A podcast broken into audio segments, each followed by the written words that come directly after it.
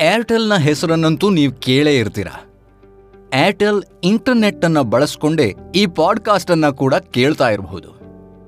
ಅದರ ಪ್ರಸ್ತುತತೆಯ ಬಗ್ಗೆ ಮಾತಾಡೋದಾದರೆ ಮಿಲಿಯನ್ ಗಟ್ಟಲೆ ಮೊಬೈಲ್ ಸರ್ವಿಸ್ ಯೂಸರ್ಗಳು, ಮಿಲಿಯನ್ ಗಟ್ಟಲೆ ಹೋಮ್ ಬ್ರಾಡ್ಬ್ಯಾಂಡ್ನ ಯೂಸರ್ಗಳು, ಮಿಲಿಯನ್ ಗಟ್ಟಲೆ ಡಿಜಿಟಲ್ ಸರ್ವಿಸ್ಗಳು, ಏರ್ಟೆಲ್ ಭಾರತದ ಮೋಸ್ಟ್ ಟ್ರಸ್ಟೆಡ್ ಮತ್ತು ಸಕ್ಸಸ್ಫುಲ್ ಟೆಲಿಕಾಮ್ ನೆಟ್ವರ್ಕ್. ಇದು ಎಲ್ಲರಿಗೂ ಗೊತ್ತಿದೆ. ಚಿಕ್ಕ ಮಕ್ಕಳಿಂದ ಹಿಡಿದು ಮುದುಕರವರೆಗೂ ಬಳಸುವಂತಹ ಬ್ರ್ಯಾಂಡ್ ಇದು.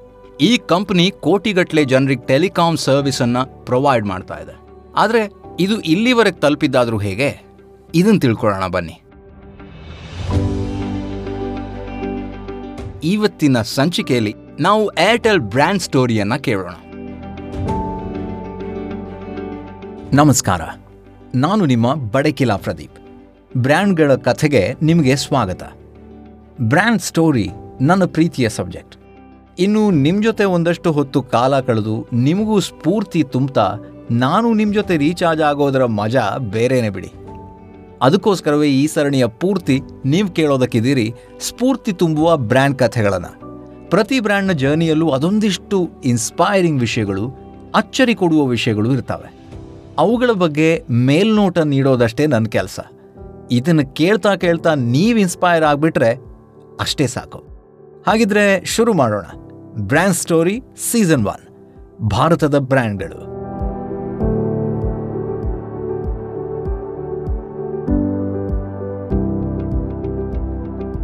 ನಮಗೆ ಒಂದು ದಿನ ಇಂಟರ್ನೆಟ್ ಸ್ಲೋ ಆದರೆ ಅಥವಾ ಅದು ಕೆಲಸ ಮಾಡೋದೇ ನಿಂತು ಹೋದರೆ ನಮ್ಮೆಲ್ಲ ಕೆಲಸಗಳು ಬಂದ್ ಅನ್ನೋ ಪರಿಸ್ಥಿತಿ ಇವತ್ತು. ಯಾವುದೇ ಟೆಲಿಕಾಂ ನೆಟ್ವರ್ಕ್ಗಳು ಇಲ್ಲದ ಕಾಲವನ್ನೊಮ್ಮೆ ನೆನಪಿಸ್ಕೊಳ್ಳಿ. ಅದೇ ಪತ್ರ ವ್ಯವಹಾರಕ್ಕೆ ಡಿಪೆಂಡ್ ಆಗಬೇಕಾಗಿತ್ತು.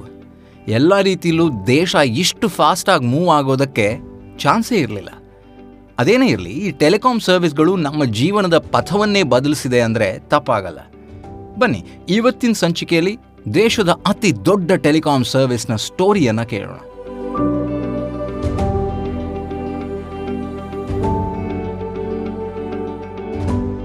ಏರ್ಟೆಲ್ ಸ್ಟೋರಿ ಮತ್ತು ಅದರ founder Sunil Mittal story similar ಅಂತಾನೆ ಹೇಳಬಹುದು. ಒಂದೇ ಥರ. ಅವರ ಸ್ಟೋರಿ ಮಾತ್ರ ಇಂಟ್ರೆಸ್ಟಿಂಗ್ ಸೈಕಲ್ ಪಾರ್ಟ್ಗಳನ್ನು ಮಾರ್ತಾ ಇದ್ದ ಒಬ್ಬ ಯುವಕ ದೇಶವನ್ನೇ ಆಳೋ ಏರ್ಟೆಲ್ ಟೆಲಿಕಾಂ ನೆಟ್ವರ್ಕ್ ಅನ್ನ ಶುರು ಮಾಡಿರೋ ಕಥೆ.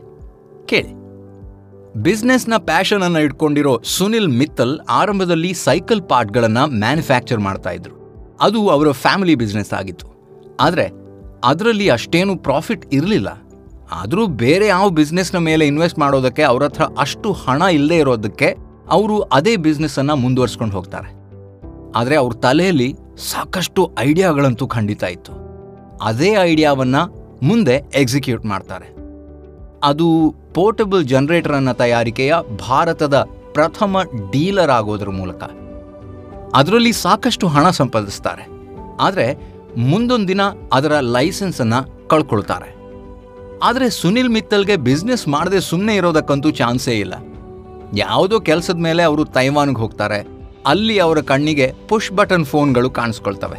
ಆ ಸಮಯದಲ್ಲಿ ನಮ್ಮ ಭಾರತದಲ್ಲಿ ಇದ್ದಿದ್ದು ರೋಟರಿ ಡಯಲ್ ಫೋನ್ಗಳು. ಅಂದರೆ ನಾವು ನಂಬರ್ಗಳನ್ನು ಹೀಗೆ ತಿರುಗಿಸ್ಬೇಕಾಗಿತ್ತು. ಪ್ರತಿ ನಂಬರನ್ನು ತಿರುಗಿಸಿ ಅದು ರಿಟರ್ನ್ ಬಂದ ನಂತರ ಆಮೇಲೆ ಇನ್ನೊಂದು ನಂಬರ್ ತಿರುಗಿಸೋದು.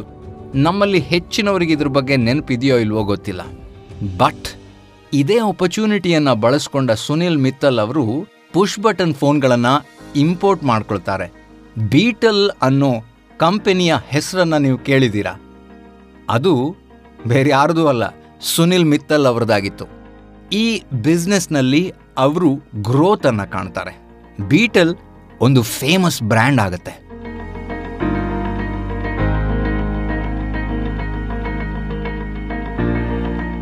ಮುಂದೆ ಮೊಬೈಲ್ ಟೆಲಿಫೋನ್ ಬಿಸ್ನೆಸ್ಗೆ ಎಂಟ್ರಿ ಕೊಡೋದಕ್ಕೆ ಸರ್ಕಾರ ಯೋಚಿಸ್ತಾ ಇದೆ ಅನ್ನೋ ವಿಷಯ ನಮ್ಮ ಸುನಿಲ್ ಮಿತ್ತಲ್ ಅವ್ರಿಗೆ ಗೊತ್ತಾಗತ್ತೆ.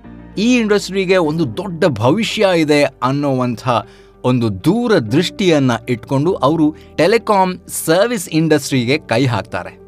ಅದಕ್ಕೆ ಭಾರತೀಯ ಸೆಲ್ಯುಲಾರ್ ಲಿಮಿಟೆಡ್ ಅನ್ನೋ ಹೆಸರನ್ನಿಟ್ಟು ಮೊಬೈಲ್ ನೆಟ್ವರ್ಕ್ ಲಾಂಚ್ ಮಾಡೋದ್ರಲ್ಲೂ ಸಕ್ಸಸ್ ಕಾಣ್ತಾರೆ. ಆದರೆ ಬಿ ಎಸ್ ಎನ್ ಎಲ್ ಮತ್ತು ಎಂ ಟಿ ಎನ್ ಎಲ್ ಅನ್ನು ಹಿಂದಿಕ್ಕೋದು ಅಷ್ಟು ಸುಲಭವಾಗಿರಲಿಲ್ಲ. ಅಲ್ಲದೆ ಅದು ಮಾರ್ಕೆಟ್ನ ವಿರುದ್ಧವಾಗಿ ಹೋಗ್ತಾ ಇತ್ತು. ಬಿ ಎಸ್ ಎನ್ ಎಲ್ ಮತ್ತು ಎಂ ಟಿ ಎನ್ ಎಲ್ಗೆ ಫೈನಾನ್ಷಿಯಲ್ ಮತ್ತು ಪೊಲಿಟಿಕಲ್ ಸಪೋರ್ಟ್ ಎರಡೂ ಕೂಡ ಇತ್ತು. ಯಾಕಂದರೆ ಅದು ಭಾರತ ಸರ್ಕಾರ ನಡೆಸ್ತಾ ಇದ್ದಂಥ ವೆಂಚರ್ ಆಗಿತ್ತು. ಮುಂದೆ ಈ ಭಾರತೀಯ ಸೆಲ್ಯುಲಾರ್ ಲಿಮಿಟೆಡ್ ಅನ್ನು ಏರ್ಟೆಲ್ ಅಂತ ಬದಲಾಯಿಸ್ತಾರೆ. ಆದರೆ ಕಷ್ಟಪಡೋ ಕೆಲಸ ಮಾತ್ರ ಹಾಗೆ ಮುಂದುವರಿತಿತ್ತು.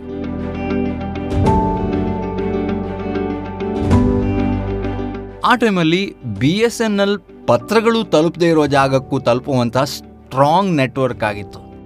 ಆದರೆ ಒಂದೇ ಸಾರಿ ಸಾವಿರಾರು ಜನ B S N L use ಮಾಡಿದ್ರೆ ಕೆಲವೊಮ್ಮೆ ಕ್ರ್ಯಾಶ್ ಆಗೋ ಚಾನ್ಸಸ್ಸು ಇತ್ತು. ಇಂಟರ್ನೆಟ್ ಸರ್ವಿಸ್ ಇಲ್ಲದೆ ಫೋನ್ ಕಾಲ್ನ ಸರ್ವಿಸ್ಗಾಗಿ ತುಂಬ ಹೊತ್ತು ಕಾಯಬೇಕಾಗಿತ್ತು. ಇದು ಅವರ ವೀಕ್ ಪಾಯಿಂಟ್ ಆ ನೆಟ್ವರ್ಕ್ ಕ್ರ್ಯಾಶನ್ನೇ ಎನ್ಕ್ಯಾಶ್ ಮಾಡಿಕೊಂಡು ಆ ಸಮಸ್ಯೆಗೆ ಪರಿಹಾರವಾಗಿ ಪರ್ಯಾಯದಂತೆ ಕಾಣಿಸ್ಕೊಂಡಿದ್ದು ಏರ್ಟೆಲ್ ನೂರು ಪ್ರತಿಶತ ಅಪ್ ಟೈಮನ್ನು ಕೊಡ್ತೀವಿ ಅಂದರೆ ನೂರು ಪ್ರತಿಶತ ನಿಮಗೆ ಕಾಲ್ ಮಾಡಿದಾಗ ಕನೆಕ್ಟ್ ಆಗುವಂಥ ಗ್ಯಾರಂಟಿಯನ್ನು ಕೊಡ್ತೀವಿ ಅಂತ ಪ್ರಾಮಿಸ್ ಮಾಡಿ ಅದರಂತೆ ಗ್ರಾಹಕರನ್ನು ಏರ್ಟೆಲ್ ಸೆಳೆಯುತ್ತೆ.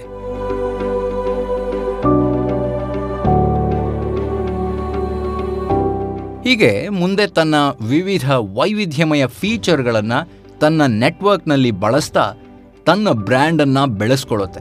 ಮುಂದೆ ದೇಶದ ಅತಿ ದೊಡ್ಡ ನೆಟ್ವರ್ಕ್ ಅಂತ ಕರೆಸ್ಕೊಳ್ಳುತ್ತೆ. ನಮ್ಮ ಕಾಂಪಿಟೇಟರ್ನ ವೀಕ್ ಪಾಯಿಂಟನ್ನು ಬಳಸ್ಕೊಂಡು ತಮ್ಮ ನೆಟ್ವರ್ಕನ್ನು ಸ್ಟ್ರಾಂಗ್ ಆಗಿಸಿದ ಏರ್ಟೆಲ್ನ ಕಥೆ ಇದು. ಈಗ ಏರ್ಟೆಲ್ ಯಾವ ರೀತಿ ಬೆಳೆದಿದೆ ಅನ್ನೋದ್ರ ಬಗ್ಗೆ ನಾನು ನಿಮಗೆ ಸಪ್ರೇಟ್ ಆಗಿ ಹೇಳಬೇಕಾಗಿಲ್ಲ. ಏರ್ಟೆಲ್ ಹುಟ್ಟಿದ ಕಥೆ, ಅದು ಗೆಲ್ಲೋದಕ್ಕೆ ನಡೆದ ದಾರಿ ಏನು ಅನ್ನೋದು ನಿಮಗೆ ಈ ಕಥೆಯ ಮೂಲಕ ತಿಳಿಯುತ್ತೆ. ಅಷ್ಟೇ ಅಲ್ಲ, ಆ ಒಂದು ಸಂದೇಶನೂ ಕೊಡುತ್ತೆ.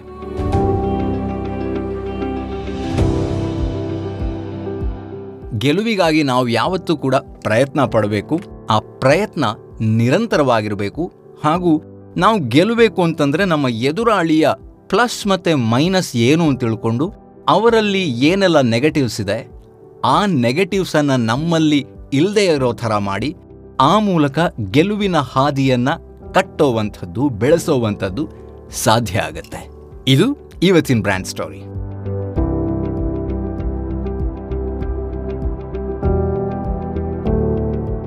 ಬ್ರ್ಯಾಂಡ್ಗಳ ಕಥೆಯಲ್ಲಿ ನಿಮಗೆ ಸಿಕ್ಕ ಸ್ಫೂರ್ತಿಯ ಜೊತೆಗೆ ಒಂದಷ್ಟು ಹೊತ್ತು ಹೊಸ ಎನರ್ಜಿ ಪಡೆಯುವ ದಾರಿಯಲ್ಲೂ ನಿಮಗೆ ಯಶಸ್ಸು ಸಿಕ್ಕಿದೆ ಅಂತ ಭಾವಿಸ್ತಾ ಇವತ್ತಿನ ಸಂಚಿಕೆಯನ್ನು ಮುಗಿಸ್ತಾ ಇದ್ದೀನಿ.